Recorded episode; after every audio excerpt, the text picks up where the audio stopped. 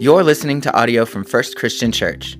To find out more about us or to donate to our ministries, visit firstabq.org.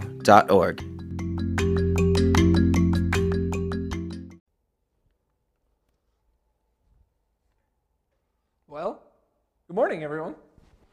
It's very good to see all of you here. It's very good to be here and to just be together. Whether you're joining us physically or whether you're joining us online, we know that we are all together in spirit. And that's something to be thankful and grateful for. And so, I'm glad to be here. My question for you guys this morning, I want to ask, you raise your hand, nod your head. Um, do you like coffee? Yeah, some of you guys, some very exaggerated hand raises and everything. Some people you can tell by how much people like coffee, depending on. Um, but maybe, uh, maybe you like coffee, or maybe you just need coffee. I very much understand that one too. Um, maybe you're more of a tea person or soda, um, and maybe you just drink water, which means that you have your life a lot more put together than I do. I can tell you that. Um, but if you spent more than about five minutes talking to me, you would know that I absolutely love coffee. I really do. Um, I enjoy coffee a lot. And what's great about coffee is that you can drink it. There are so many different ways to drink coffee. You can you can have it stronger or not as as not as much. You can have it with a lot of caffeine, or you can actually get it without caffeine if you just like the taste. You can put in milk, cream, sugar, syrups, all these different things you can put in a coffee. It makes it very versatile and fantastic, honestly. Coffee is really good.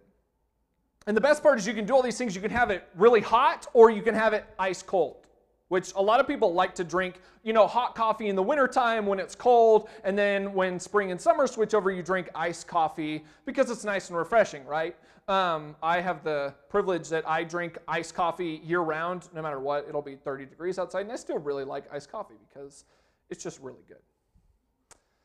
So this morning, I went and I got coffee at Starbucks, like I do on most days. Um, I couldn't really decide which one to get, so I just got both. But unfortunately for me, as I didn't finish either one of them, uh, I got this coffee. This coffee was nice and hot and ready to go at 7 a.m. It's about four and a half hours later, and it's not nearly as good now as it was when I got it. And same goes for this little cup. It was nice, it was full of ice, it was cold and refreshing when I took my first couple sips, but now there is an absence of any ice whatsoever, and it kind of just tastes like bean water with some milk in it. Which I can, if it, in, about six months ago, I would have offered to share some of this with you all, and so you could all try it out and see how it tasted. Um, but at this point, you're just gonna have to take my word for it. It's not that good. I really like coffee, but I don't really like that coffee. That's not how I prefer to drink my coffee at room temperature. That's not how it's supposed to be drank. You can have one or the other. You can have really hot or really cold, but that is just kind of garbage. Um, overpriced garbage at that. Um, not the best. That's how I would describe it. It's digestible. I can drink it. I can, you know, it's not not to throw up or anything from it, but it's not great. It's just kind of eh, in the middle. Not ideal.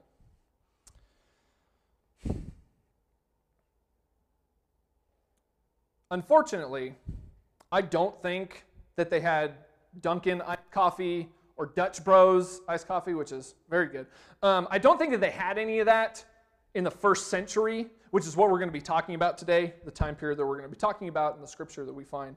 Um, unfortunately for them, they didn't have any good coffee to drink. Um, but our passage today comes from the book of Revelation, what we're going to talk about. And this, this book is a very interesting part of scripture that we find. It's been used and talked about in a lot of different ways throughout the history of the church. A lot of speculation has been made, a lot of interpretations have been made, and people have taken plenty of liberties trying to explain what this book means.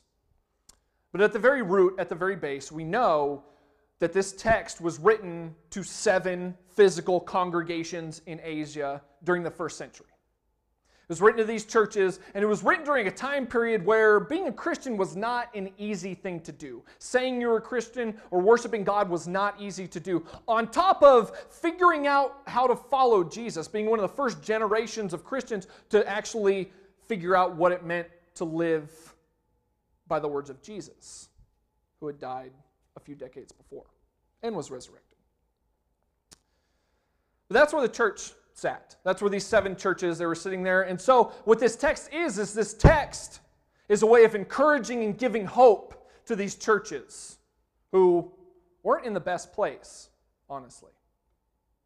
The church was actively undergoing persecution from the Roman Empire was actively looking at ways to how they could worship God and how they could serve other people while also under the constant threat and watch of the Roman Empire, who wasn't too fond of Christians, to say the least. It was written to these people to try and encourage them and give them hope in this time. Encourage them and give them hope to try and resist temptation. And some of those temptations were bowing down to Caesar, the emperor, saying that he was the Son of God and that he should be worshiped above anything else. That was one temptation they had. Another one was following along with the Roman religious cult who was actively trying to push people towards this mindset, saying, hey, Caesar's the Son of God, so you better say that he is trying to resist the temptation of falling into the lifestyle and the mindset of the Roman Empire, which was do what we say to do or die, trying to control more and more of the world. So, this is the society, this is the culture that the Christians are in. So, this text is written as encouragement to them and to give them hope in very, very bleak circumstances. So, what were they doing? What did they do? How did they how did they deal with this thing with these things? Because their choice was very, very simple. They had two options. First one was that they could say that Caesar was the son of God, they could bow down before the Roman Empire, they could get on board with all of that. That was easy. Or they could say, no, no, no, Jesus is the Son of God. We're going to follow these ways. We're going to do what He instructed us to do. And you could choose that. But if you chose that and announced it publicly, that meant that you died. There was no gray area, there were no exemptions, there was no wiggle room. Those were your two options bow down to Caesar or die. To bow down to Jesus meant that you died. So, the beginning of this text gives us kind of a short message to these seven different churches. Some of them were there was a church in Ephesus, in Smyrna, in Pergamum. Uh, there was even a church in Philadelphia, but not the Philadelphia that we know. Um, and throughout all these seven churches, there's some some churches get praise for the things that they were doing. Some churches were rebuked for the things that they were doing, and some churches got warnings saying, "Hey, make sure that you don't fall into some of these temptations." And the message are a little bit varied, um, but meant to give encouragement and hope and something for them to hold on to, because they knew that their hope in Jesus was a lot more substantial and a lot more worthwhile than the hope in anything that the world had to offer. So, we turn to Revelation 3, verses 14 through 22, and hear these words to the church in Laodicea. To the angel of the church in Laodicea, write These are the words of the Amen, the faithful and true witness, the ruler of God's creation. I know your deeds, that you are neither cold nor hot. I wish that you were one or the other. So, because you are lukewarm, neither hot nor cold, I am about to spit you out of my mouth. You say, I am rich, I have acquired wealth, and do not need a thing. But you do not realize that you are wretched, pitiful, poor, blind, and naked. I counsel you to buy from me gold refined by fire so that you can become rich, and white clothes to wear so you can cover your shameful nakedness and salve to put on your eyes so you can see. Those whom I love, I rebuke and discipline. So be earnest and repent. Here I am. I stand at the door and knock. If anyone hears my voice and opens the door, I will come in and eat with that person, and they with me. To the one who is victorious, I will give the right to sit with me on my throne, just as I was victorious and sat down with my Father on his throne. Whoever has ears, let them hear what the Spirit says to the churches. The word of the Lord. So, for a text that's supposed to be hopeful and encouraging and really trying to help people, why does Laodicea get this? Because I don't know about you guys, but that does not sound very hopeful, helpful, or encouraging. That doesn't sound like a pat on the back and a go get them. It sounds pretty harsh. And so, one of the things I think about when I read this and when I look at it is why in the world, because some of these other churches get this good job. Hey, keep doing what you're doing. You're doing, a good job. You're holding the faith. You're doing all these things you need to do. But Laodicea looks like they have some work to do.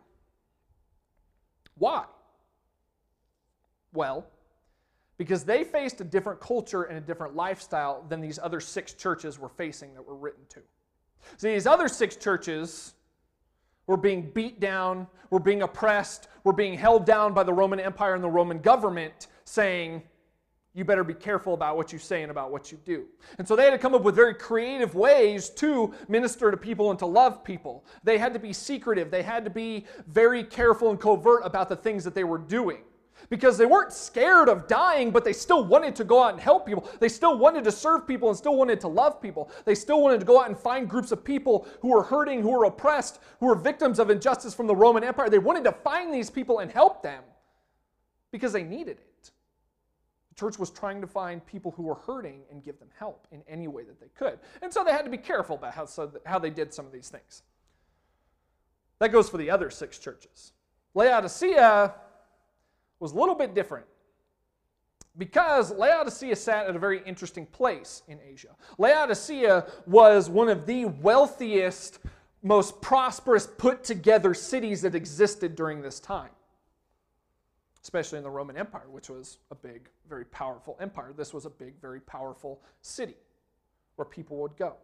It was kind of the it was the commercial hub of the Roman Empire is where people went to trade goods. It's where people went to find the latest fashions, where people went to find really good doctors and just really high, really powerful, notable people. This is where people went. If you lived here, you probably had a lot of money, a lot of power, or a combination of both. You were someone if you lived in Laodicea. And people would come from all over to visit Laodicea. It was the center of trade routes, it was the center of waterways where uh, goods from other countries and places would come in and they would get to see all these different things. And it was just a cultural, I mean, just a great place to be, honestly. Full of life, full of entertainment, full of all really cool things, honestly. And so life in Laodicea was a lot different than life in some of these other places, even for Christians. Because to live in Laodicea meant that you were powerful, wealthy, notable. And so the Christians here were some of those things. These were probably some of the most powerful Christians that existed during this time period where people lived in such a beautiful and lavish place. So, the struggles they were facing were a little bit different than the struggles that some of these other places were facing. Because in Laodicea, they could worship in public, and they could meet together, and they could pray, and they could take communion, and they could sing songs. But that was about all they did. Well, these other Christians and places were looking for people to help, looking for ways to minister, looking for ways to speak out about the Roman Empire and the Roman government and the atrocities and injustices that they were committing. Laodicea wasn't too concerned with that. They weren't too concerned with what they could do to help other people. They were very concerned with what they could do to help themselves. And so we look at these words that are written to them and say, makes a little bit more sense why they get the harsh treatment. They weren't facing so much physical problems like other Christians were, they were facing spiritual problems. They were facing the challenge to commit and to be wholeheartedly invested in God and following Jesus. trying to figure this out. Because for them, their lifestyle was pretty good. They were comfortable, they had money, They had all the things that they needed, and so they were focused on all of that, right? And it, it's understandable that this was the case, right? When things are going good for us, we want things to keep going good, right? We want to stay, when things are all sunshine and rainbows and happy, we want to stay fixated on that, right? We want to be comfortable, we want to be we want to be happy, we want to be prosperous and so we focus on those things when we have those things. But then it becomes very easy to ignore all of the injustices, all the atrocities and all the bad things that are going on in the world. It becomes very easy to focus on the good things and ignore the problems that everybody else is having because we are not actively affected by them at that point in time. It's really easy to be comfortable in that sense. And these Christians in Laodicea were comfortable in that sense, fixating on what they had, fixated on helping themselves, and not so much about other people. So, this message here is encouraging them to start caring. Start caring about other people. Start helping other people using their power and their wealth and their status to help people who are not as privileged as they were. That is the message to Laodicea here. You have it pretty good, and you can do some really good things because of that, but you are ignoring it and you are refusing to care and refusing to help people who do not have it as good as you do. That's the message to Laodicea. And I always get caught up here with the phrasing because unfortunately, I don't think there's any archaeological evidence of ancient Starbucks or anything like that. And so I really don't think they would have gotten my coffee reference very well, um, which kind of just sucks for them that they didn't have coffee like that. Um, but this idea of being lukewarm, how did, how did they get there? Why is this the phrasing? Why is this the choice word to call them out on? Well, Laodicea, for all the luxuries that enjoyed, for all the things that it had, what it, one of the things it didn't have, and this is something they were actually very famous for too, one of the things that they didn't have was hot water heaters, right? We get to enjoy hot water heaters. We get, you know, straight from there to our houses, you know, maybe has to travel, you know, maybe up or down like a story or like across the house or something. But we have hot water heaters, and those are really nice, right? You take a hot shower in the morning. You get to clean your dishes with hot water. You get to wash your clothes in hot water. You get to wash your, I mean, it's just, it's very convenient, right? To be able to turn a knob and it's boom, hot water. Which is really nice. Laodicea didn't enjoy that, unfortunately, because their nearest hot spring was actually five miles away up on a hill. And so their water had to travel a little bit. And being the wealthy side, they had they said, okay, we can figure out a system for this. And so they built this very vast and kind of intricate aqueduct system to bring the water from the hot spring all the way down to the city. But they were technologically limited for their time, and water traveling five miles, that's a long way to travel for this water. When it comes out of the hot spring, it's hot and it's fresh and it's ready to go and it's good, you know, and everything. But by the time that it travels outside for five miles rolling down this pipeline, by the time it gets to your house, it is not as hot and fresh as you would like it to be. It would make doing dishes and taking a shower not as enjoyable as we know it to be. But the worst part is that it wasn't even that it wasn't hot when it got there. It's that when it's traveling, you know, you get dirt in the water, you get bugs in the water, you get all the stuff. It's not necessarily super clean, but it's also not that cold if it's traveling. You know, you want water to be either really hot or you want it to be like cold and refreshing to where you can use it for things, to where you can drink it and do this stuff. But it wasn't that either. It had been outside and kind of stagnated a little bit by the time that it got there, and so it was just kind of, eh. It wasn't hot and it wasn't cold, it was lukewarm. It was essentially useless. And so the people in Laodicea knew this, knew this terminology, and knew this. And so for them to hear, they knew all about the frustrations of not having hot water, of not having fresh water. They knew the frustration, had contempt for what it meant, meant to be lukewarm. And this is what their spirituality is called. This is what their church is called. It said, You are a lukewarm church. You are, lu- you are lukewarm believers. You are disgusting. You are gross. And essentially, you are useless. You think that had to sting a little bit? Because I do. To be useless, not good for anything. Seems like it might have hurt a little bit. And that was probably the point. Is that you were useless and gross, indigestible, and not good for anything. That's what they're being told about their faith, about the way that they meet together as a church, and about the things they do. The things that you are doing are useless.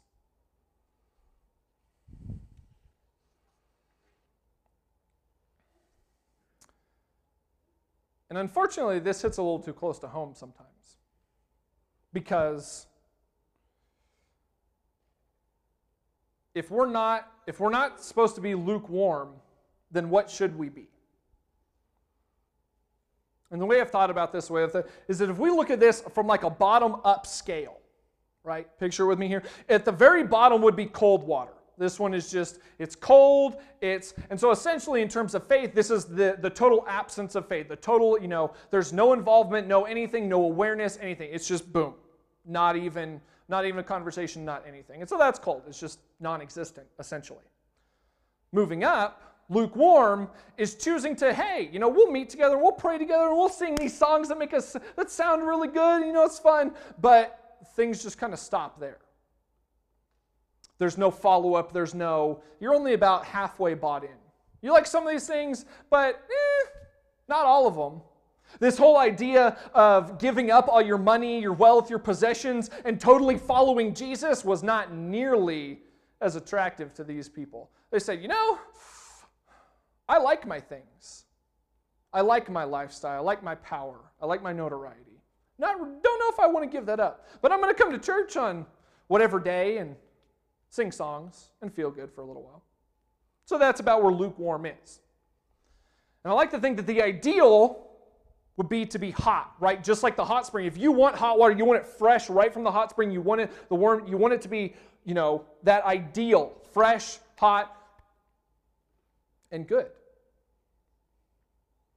And so, in terms of our spirituality, in terms of how we're thinking about things, in terms of how we're following Jesus, this means that you are totally and utterly invested. This means that you are totally committed. This means that you are on fire for God, essentially. Hot fire, get it? It works well. But not just this idea of running around screaming at people, you know, always in your face. It's not, it's not just about that. It's not about always yelling and being excited, and I'm telling myself that more than anything right now. But but this idea of continuing to invest, continuing to commit, continue to look to how you can serve and love other people, continuing to grow, continuing to reflect. It's not just a one time thing, it's not just a checklist that you do it once and it's good to go and you don't have to think about it anymore.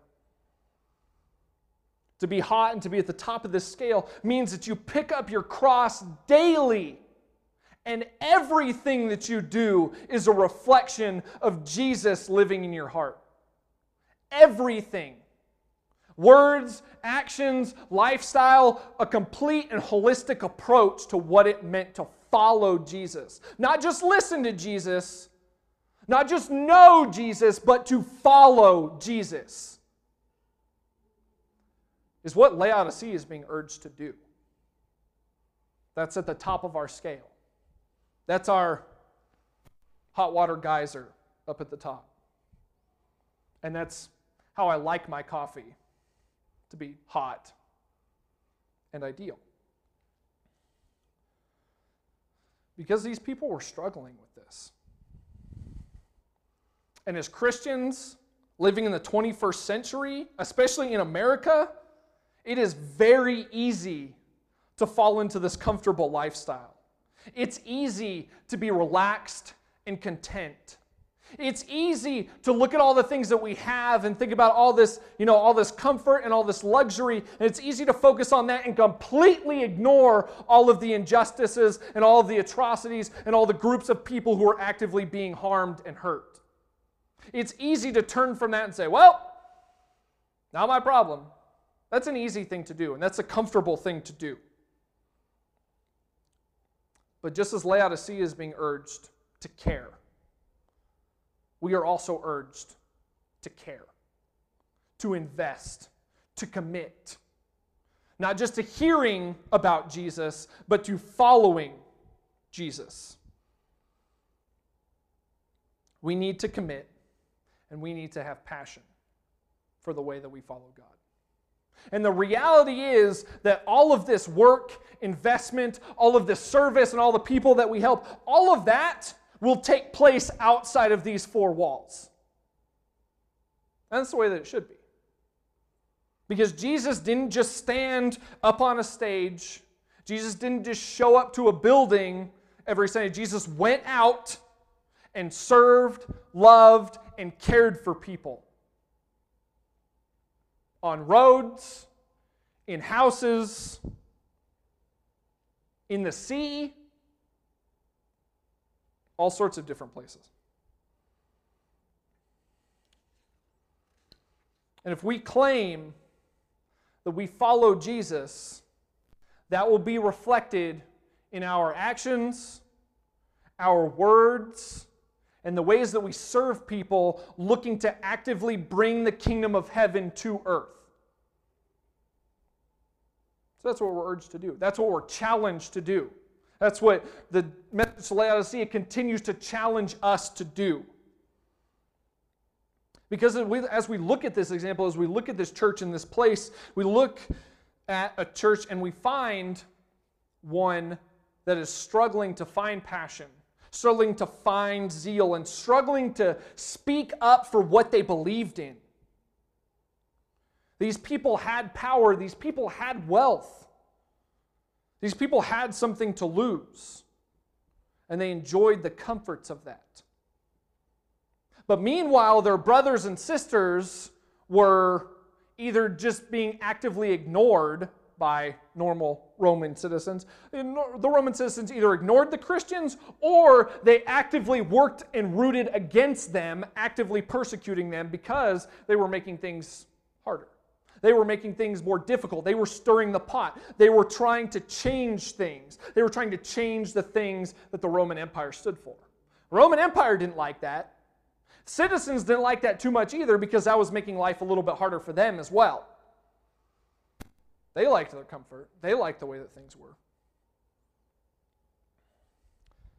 But as verse 17 shows us, in this church in Laodicea, they thought that they had everything that they needed. They're, they thought their wealth and their status and their power was the only things that they needed to live a successful and prosperous life. And by normal standards, you'd probably be right. But we're not using normal standards here. Revelation isn't using normal standards. Revelation is using God's standards for what it meant to live a prosperous and successful life. And that life means to turn away from all of these possessions, all these materials, and look to who can I help? Who can I serve? Who can I love? Who can I invest in? Who can I help with my life besides myself? Because Laodicea, they had they they said they were Christians. They had a church. They had a, a congregation. They said they were Christians, but what they lacked was the moral fortitude to actually follow up with what they said they believed in. It's one thing to say you believe in something, it's another thing for your actions to show that you believe in something. So, two very different things. So, as we look at this, we are encouraged to think about things in a new light. We are urged to turn from apathy and fear and turn towards Jesus and follow him wholeheartedly in words and actions every single day. Because this world needs us to care. The world does not need any more apathy or indifference or injustice or oppression. It needs people who are willing to show love and shed light in the darkest places to every group of people. The world needs more of that, and the church needs more of that to actively bring the kingdom of heaven to earth. Laodicea was encouraged to do this. Laodicea was encouraged to care. This was written 2,000 years ago when they were encouraged that and challenged to do that. The church now is encouraged to do the same exact thing. This hasn't changed in 2,000 years. This challenge and this message hasn't changed because we today here are still challenged to do the same thing to love and to care about people. And I hope that we can do that. I hope that we can continue doing that. I hope that we can go out and work to build the kingdom of heaven together. Because that should be our goal. Our goal shouldn't be just to serve ourselves and figure out what we can get, but our goal should be to look out for other people, go help people, and actively love all people. To love God, to worship God with our hearts, minds, bodies, and soul. And to love, love our neighbors as ourselves. To actively go out and show people what it means to love. Because to go out and love means to go and take action and means to go and do things. To be active in that process. To look at everyone who is created in the image of God and look to help them and look, and look to stand up for them and look to bring more love into this world. And I really hope that we can continue doing these things together because I am incredibly thankful and grateful to be here in Albuquerque with all of you. I'm thrilled, very excited about this.